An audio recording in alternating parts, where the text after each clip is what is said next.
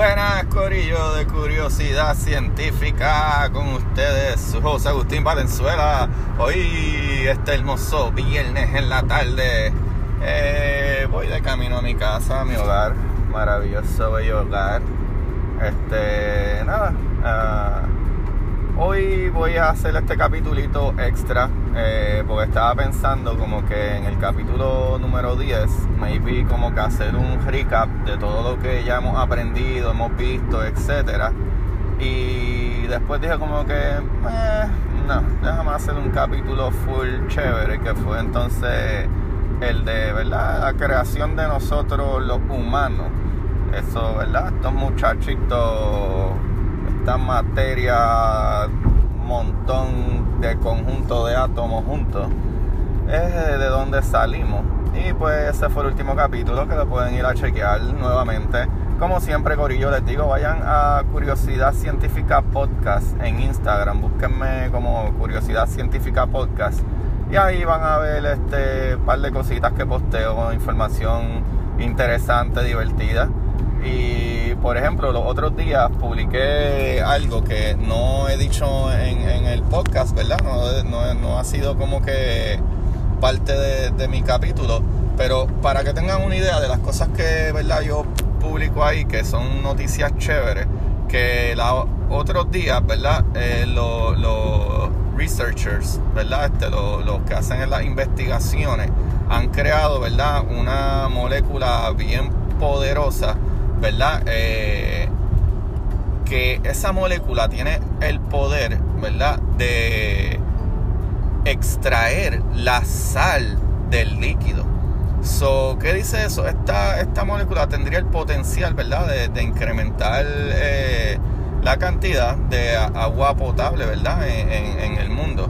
O eh, so, ese tipo de noticias ustedes pueden ir y verlas ahí en Curiosidad Científica. Son detallitos, pero cosas que ustedes van interesándose. Y actually, algo que maybe tengo que explicar también aquí, porque he hablado de muchas cositas, pero ¿qué tal si les explico? Por ejemplo, ya aprendimos de los átomos, hemos aprendido un poco de lo que eh, eh, física cuántica, hemos aprendido de que, ¿verdad? De, de, de par de cositas que hoy voy a desglosar muchas de ellas, por eso estoy haciendo este, como quien dice, road trip eh, eh, slash eh, going back home, whatever. Estamos aprendiendo, muchachos. Eso es lo que importa. Eso es lo que importa y que importa también que es viernes. Pero, anyway, para aquellos que no lo saben, anyway, una molécula, ¿verdad? Una molécula es la unión de dos o más átomos, ¿verdad? Por eso es que, eh, ¿verdad? El hidrógeno, solo pues un solo átomo de hidrógeno no es nada, pero si tú unes más de uno de hidrógeno o uno de whatever, de cualquier eh, eh, eh, elemento, ¿verdad?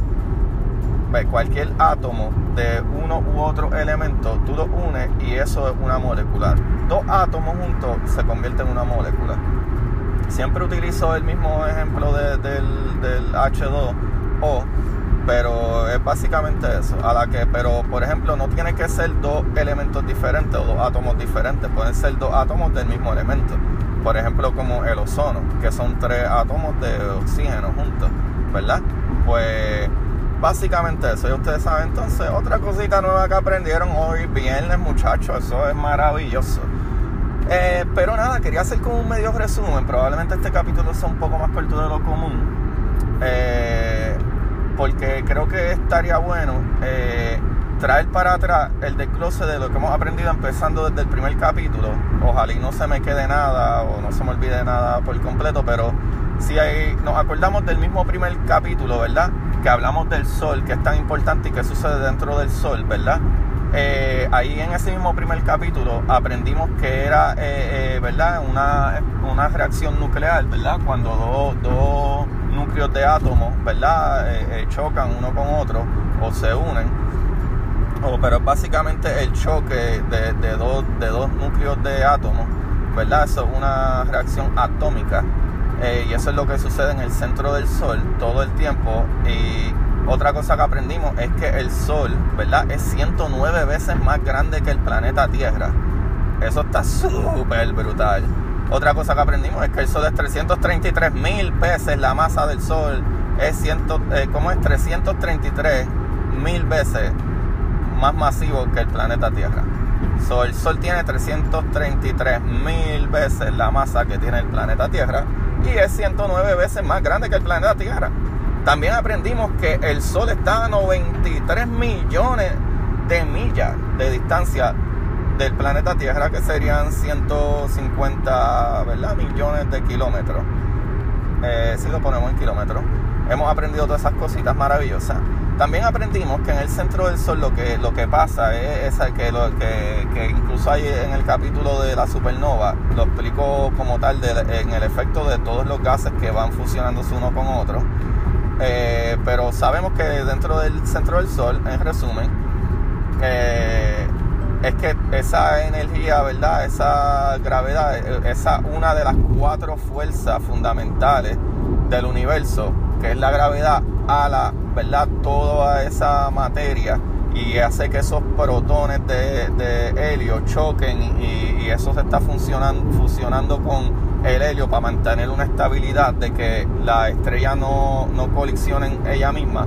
Pero al ser esos choques tan bruscos, de la fuerza tan fuerte que hay, ahí es que sale ese fotón que nos trae la luz a nosotros. Y lo más brutal de eso es que aprendimos que ese, ese fotón, ¿verdad?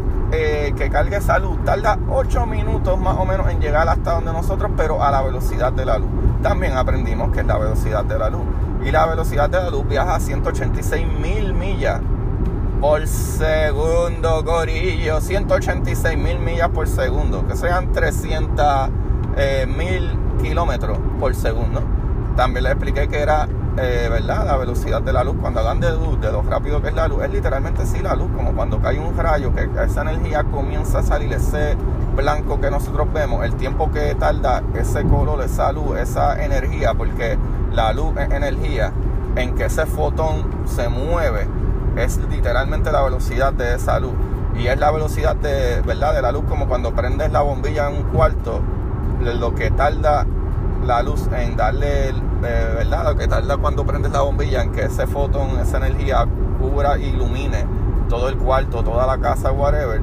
Esa, esa, esa luz se movió a 186 mil millas por segundo o 300 kilómetros por segundo, que eso es maravilloso. Aprendimos que nuestra galaxia, el nombre de galaxia, ¿verdad? Y el de nuestro Milky Way que en griego galaxia viene de, de, ¿verdad? de galactos, que es una palabra derivada de la leche. Eh, y entonces le pusieron eh, Milky Way por la apariencia como ese brazo lechoso, ¿verdad? Sabemos que hay más de un tipo de galaxia, ¿verdad? Que está la espiral, la elíptica y las irregulares. Eso lo aprendimos en el capítulo de la galaxia, que eso está súper chévere descubrimos que eh, Edwin Hubble fue el que el muchachón que dijo, espérate, esta parte aquí de la nebulesa de afuera de, esto no parece como que esta, esta estrella, ¿verdad? Sean parte de, nuestra galaxia. Y él se dio cuenta que había una galaxia vecina, que era una galaxia completamente, y descubrimos que había las otras galaxias más. Eso está brutal. Ese muchachón Edwin Hubble descubrió eso, Corillo en el 1923, 1929, él se inventó la manera de, ¿verdad? De, distinguir los ciertos rasgos de galaxias incluso de medir la distancia de las galaxias con, con ¿verdad? Eh, eh, con una ecuación matemática que él se dispuso, ya que él puede medir ¿verdad? Eh, eh, eh, el rojo, que el rojo es como lo del Doppler effect, la medida de, las ondas que refleja un objeto. Y nosotros, pues como nosotros podemos ver las cosas en infrarrojo, en microondas y electromagnético, pues podemos ver como que esos colorcitos y cuánto tiempo probablemente, ¿verdad? Este, o distancia, etcétera, que, ¿verdad? Ese, ese objeto ¿verdad? Está, ¿verdad? Lo, que sea que ese objeto está enviando, ¿verdad? Esa, esa luz, esa, esa información, nosotros la podemos medir y la podemos medir bajo, ¿verdad? Bajo esa, esas ondas que él le llama eh, el rojo o ley de Hubble. Eh, eh, ¿Qué pasa? Aparte de eso, de aprendimos de las galaxias, es que en nuestra galaxia hay cientos de miles de millones de estrellas en nuestra galaxia. Y hay cientos de miles de millones de galaxias, Corillo. Esto es increíble, esto es magnífico, precioso. Ah, esto está brutal, porque este resumen yo creo que está bastante bueno. De las cositas así por encima. Obviamente saben que entramos en mucho más detalle, capítulo por capítulo, pero es un, más o menos un desglose de las cositas súper increíbles, impresionantes y maravillosas. Y vamos a ver si sigo el recap y no me olvido de todas las cosas. También aprendimos sobre los átomos, corillo. Que es un átomo, que el átomo se compone, ¿verdad?, de protones, neutrones y electrones. Los electrones con carga negativa y los protones con carga positiva, corillo. Y está el núcleo que mantiene eso ahí, ¿verdad? Eh, eh, eh, los neutrones que él, mantiene son neutral ahí en el núcleo del átomo. Y aprendimos que todo lo que existe en el mundo, en el universo, en todas partes, todo lo que nosotros podemos ver está compuesto por átomos. Y eso está súper brutal. Eso está súper, súper brutal. Eh, aprendimos también de la energía, eh, eh, ¿verdad? El, la materia oscura, ¿verdad? El dark matter. Aprendimos del dark matter, aprendimos de que hay un 23% de materia que nosotros no podemos ver. Hay una energía oscura que es el 72% de la materia que tampoco podemos ver y solamente conocemos el 5%. Pero tú sabes que es que todo lo que está compuesto de átomos, todo lo que podemos ver, todas esas galaxias, esas estrellas, planetas, lunas, asteroides, todo lo que se puede ver, gases, gases calientes, eh, polvo, piedras, todo lo que hay en el universo, todo, todo. Cuando pones toda esa masa y tratas de buscar la masa de eso, solamente podemos ver o conocemos el 5%. Pero sabemos en el capítulo del Dark Matter, ¿verdad? De, la, de esa materia oscura, ¿verdad? Eh, que es el 23% de nuestra materia, que no se puede ver, pero sabemos que está ahí. ¿Por qué? Porque cuando hicieron los estudios, ¿verdad? Eh, ellos mismos se dieron cuenta que habían eh, galaxias en las puntas de este conjunto de galaxias o hasta ¿verdad? Este, estrellas o planetas, etcétera, que estaban girando tanto en las esquinas de estas galaxias o, estas, o estos conjuntos de galaxias a la misma rapidez que las del centro, lo cual no hace sentido con la teoría newtoniana de la ley de movimiento, la ley gravitacional, brother, de, de Newton, ¿verdad? Que él decía contra, donde más masa hay concentrada, más fuerza gravitacional, más el giro, tener más pulso, se supone que eso funciona así, pero no está funcionando así. A, fin de cuentas no sabemos exactamente lo que es el dark matter, la materia oscura, pero sabemos que está ahí, incluso aparte de eso, otra cosa que está bien chévere que hemos aprendido en todos estos capítulos, Corillo, es que eh, usualmente, de acuerdo a, la, ley, newtoniana, eh, se supone que un objeto que tiene más masa, ¿verdad? Tiene más fuerza gravitacional. También ese es el ejemplo. Que actually, este es un ejemplo que yo les puedo dar. Si ustedes se fijan en los bailarines, ¿verdad? Si ustedes eh, ven los bailarines como de ballet o, o los de ice skating, ¿verdad? Los bailarines de hielo y qué sé yo, ellos empiezan a hacer el giro con sus brazos extendidos hacia afuera. Cuando ellos quieren acelerar, que es lo que ellos hacen, ellos pegan sus brazos a su cuerpo para acelerar más. Ah, ley de rotación, la ley de movimiento, ¿verdad? Fuerza centrífica, mientras más masa más cerca, tienes más movimiento, más rapidez eso le hace un poquito de sentido, ¿verdad? Qué bello esto. Anyway, eh, fuera de ahí, eh, ver y seguir eh, recall, eh, tenemos el capítulo también de las cuatro fuerzas, ¿verdad? Fundamentales, que fue la fuerza gravitacional, la fuerza electromagnética y tenemos la, la, ¿verdad? la fuerza nuclear fuerte y la nuclear débil. Eh, aprendimos que esas cuatro fuerzas son las que hacen que todo funcione en el mundo.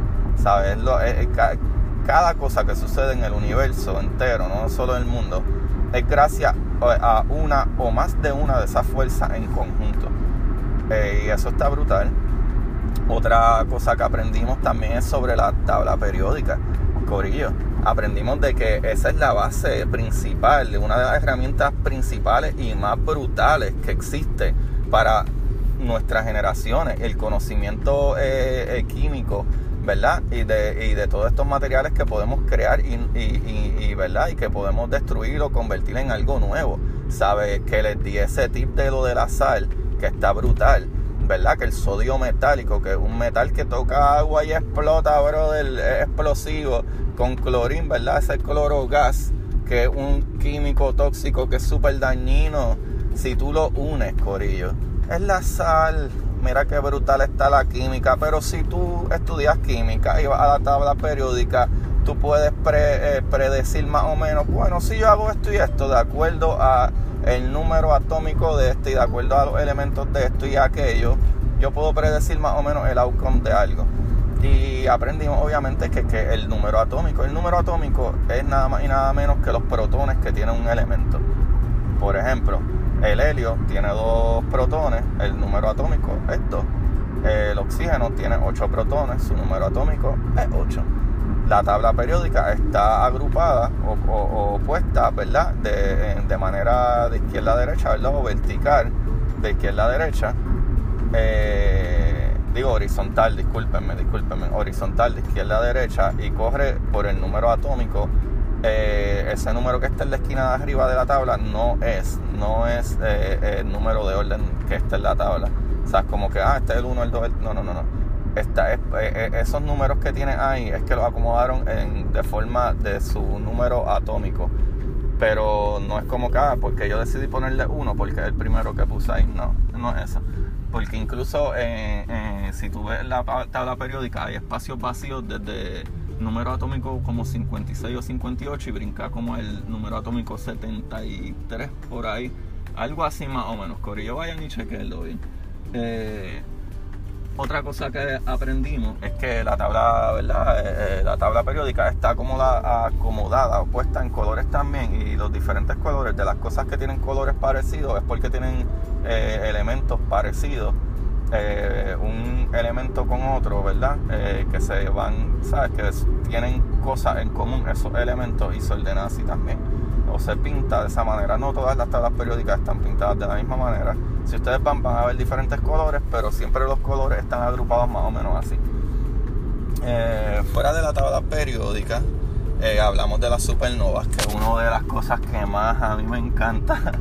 Creo que es algo súper brutal. Me encantaría poder ver, ¿verdad? Que el Hubble Telescope, que actually el Hubble Telescope, ¿se acuerdan que estando solamente como un par de días, eh, logró descubrir eh, eh, sobre 10.000 nuevas galaxias y el Hubble Telescope, ¿verdad? Es nombrado después de Edwin Hubble, que fue el que descubrió las primeras galaxias, nuestra galaxia hermana Andrómeda. También sabemos que las galaxias chocan unas con otras y Andrómeda, alrededor de 5 billones de años más, probablemente nosotros vamos a colisionar con Andrómeda. Pero tranquilos, que las galaxias son tan grandes que también los científicos dicen que es casi imposible que ni nos demos cuenta, porque las galaxias son tan grandes que unas con otras que, tú sabes, es imposible. Que incluso sabemos que, que, por ejemplo, para el planeta Tierra, viajar en nuestra galaxia, en nuestro Milky Way, de un punto a otro de nuestra galaxia, eh, se echaría 100.000 años luz para cruzar de un punto a otro en nuestra galaxia. So, ya ustedes saben lo grande que es. Y si le ponen idea, el universo es tan inmenso que solamente podemos ver como les dije, el 5% de la materia, de toda la materia del universo. So, imagínense en todo el espacio vacío que hay. O por lo menos no podemos ver lo que hay ahí, como la energía, eh, ¿verdad? Digo, la materia oscura, el dark matter, eh, que está ahí. Tiene que estar ahí, de acuerdo a cómo funcionan las cosas, pero no lo podemos ver. No, no reacciona con ningún otro elemento o cosa. No refleja luz, por eso no lo podemos ver. Eh, aprendimos de los hoyos negros, corillos Qué brutal. Sabemos que el hoyo negro también se relaciona con la supernova. Van de la mano porque la explicación de cómo se pueden formar algunos de los hoyos negros es cuando se colisiona una estrella 20 veces mayor o por lo menos 1.5 más grande que nuestro Sol.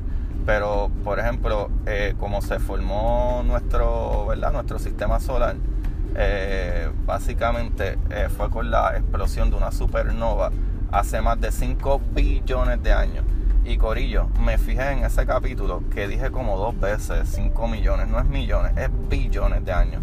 Quiero corregir eso, porque pienso que es mi deber, ¿verdad? Si estoy tratando de educarle y llevarle una información mejor y que sea algo accurate, que ustedes no parezcan mal, eh, tengo que aceptar que si me equivoqué.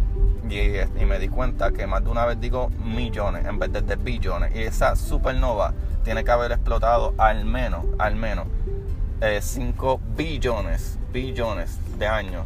Y porque nuestro Sol, ¿verdad? Después de la explosión de esa supernova y todo lo que sucede ahí, nuestro Sol se creó y nuestro Sol tiene 4. a 4.6 billones y nuestro planeta Tierra 4.5 billones. Y por ahí para abajo seguimos. Y ya acabando más o menos este resumen, saben que, ¿verdad? Este de acuerdo a los científicos, también sabemos cómo salió la vida en el planeta Tierra. Sabemos en capítulos como ese mismo de la creación de nuestro sistema solar y cómo funciona, ¿verdad? Cómo se creó primero nuestro planeta Tierra. Eh, sabemos que en aquel momento era súper, súper caliente todo lo que había ahí. Esos gases y etcétera, que lo que hacía era que emanaba lava todo el tiempo dentro del, del centro de la Tierra hasta que siguió pasando el tiempo y llegó un punto que al fin siguieron saliendo gases y etcétera de esos mismos vapores y calores y de todos esos materiales que se seguían cocinando ahí hasta que en un momento se creó ese, esa atmósfera, la primera atmósfera que los científicos le dicen atmósfera 1 que no era la atmósfera que tenemos ahora, pero por lo menos logró estabilizar un poco más en aquel momento que todavía era ridículamente caliente, pero logró estabilizar al nivel de que cayera las primeras moléculas, ¿verdad?, de agua en eh, líquida como tal, en agua, eh, no, no en gas, ¿verdad? No evaporadas como estaba. Y de ahí empezó obviamente a quedar un poco mejor. Y ahí sabemos también que llegó el punto por unos científicos que han hecho unos experimentos con unos circones, que verdad que unos minerales que básicamente son casi cápsulas del tiempo y descubrieron que definitivamente la vida por lo menos habían rastros de carbono, ¿verdad? Que eso es el elemento número uno de la vida. Eh, que tenían más de 4.1 billones de años. So, definitivamente más de 4.1 billones de años existía vida en, en el planeta y bajo una cosita que se llama fotosíntesis, eh, que es el resultado de la luz, ¿verdad? Eh, que hace una reacción química y convierte, ¿verdad? Eh, materia que no es orgánica, la crea en una materia, ¿verdad? Orgánica, que ya tiene vida. Y, y, tanto así llevó a la evolución al punto de que, ¿verdad? Nosotros los humanos tenemos alrededor aparentemente entre 7 a 10 mil, ¿verdad? Más o menos eh, eh, eh, millones de años, más o menos. ¿Por qué? Porque incluso ya encontraron una, ¿verdad? este, este ancestro, whatever, ¿verdad?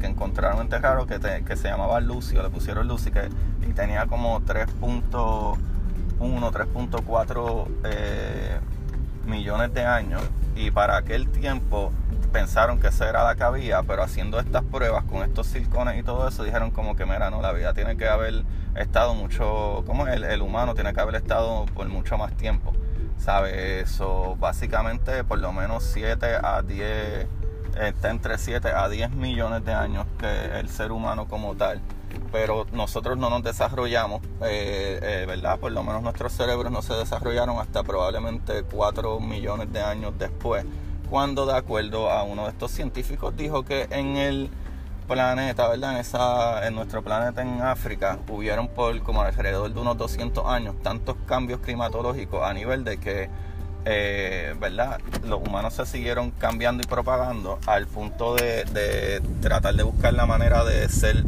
eh, ¿verdad? De, subsistir y buscar la manera de sobrevivir mejor. Y, eso, y esos cambios climatológicos los obligaron a inventar las primeras herramientas.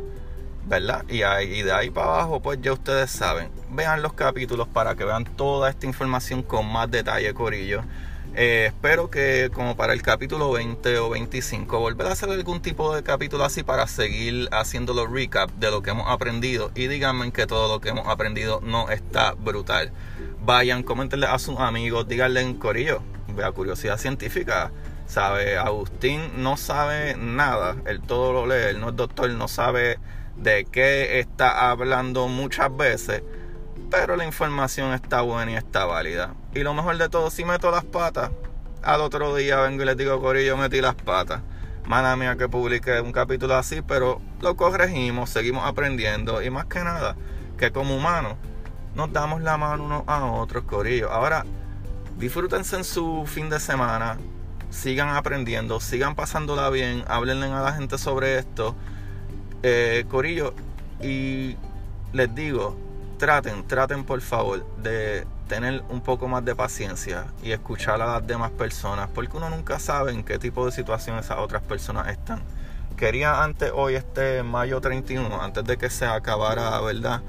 Eh, el mes, también creo que algo súper importante, eh, porque este mes es el mes de la awareness, ¿verdad? De, la awareness, awareness del, de el mental health. ¿Verdad? De, la salud mental. Y, por ejemplo, por lo menos en Puerto Rico, hacen campaña al respecto de esto. Y hay un teléfono de una página, ¿verdad? Del Hospital Panamericano. Que, Corillo, si ustedes tienen una amistad o usted se siente un poco down, siente algo de depresión, el cerebro es una cosa tan fuerte, tan impresionante que no entendemos casi nada de él el cerebro humano es súper, súper complicado y no sabemos a veces en qué punto estamos. Y en este mes, ¿verdad? Antes que se acabe, del mes de, ¿verdad? De, ¿verdad? De, tratar de llevarle a la gente conocimiento sobre enfermedades mentales, depresión, ansiedad. Y por, ¿verdad? Este, personalmente, que tengo mucha gente eh, cercana y relacionada eh, que muchas veces me toca súper fuerte. Eh, creo que esto es un tema que debemos de hablar más y hacerlo más común. No hay nada malo con que tengas problemas emocionales, que estés en depresión ni nada. Sal, habla, habla con una amistad. Este, si ven a una persona que a lo mejor se está cerrando un poquito, eh, siéntate al lado de ellos. A lo mejor él no te va a hablar de corrido o a lo mejor la persona no te va a buscar. No hay una manera perfecta de tratar esto, pero muchas veces las personas, eh, ¿verdad?, que tienen eh, enfermedades mentales o están en una depresión, etcétera, a lo mejor lo que quieren es alguien que esté ahí. A lo mejor hasta estar callado está bien. So, voy a darle un número para que llamen libre de cargo y, hablen en, ¿verdad? con esas personas y les pueden dar consejos y es gratis. El 1-800-981-1218. 1-800-981-1218.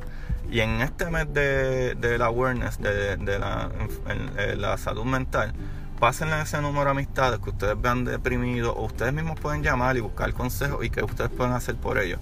So, mi gente, se cuidan mucho, con mucho cariño. Aquí su host, Agustín Valenzuela. Vayan a Curiosidad Científica Podcast en Instagram. Síganme, denme follow. Eh, envíen, ¿verdad? Y compartan estos podcasts. Y muchas, muchas gracias. Cuídense, mi gente.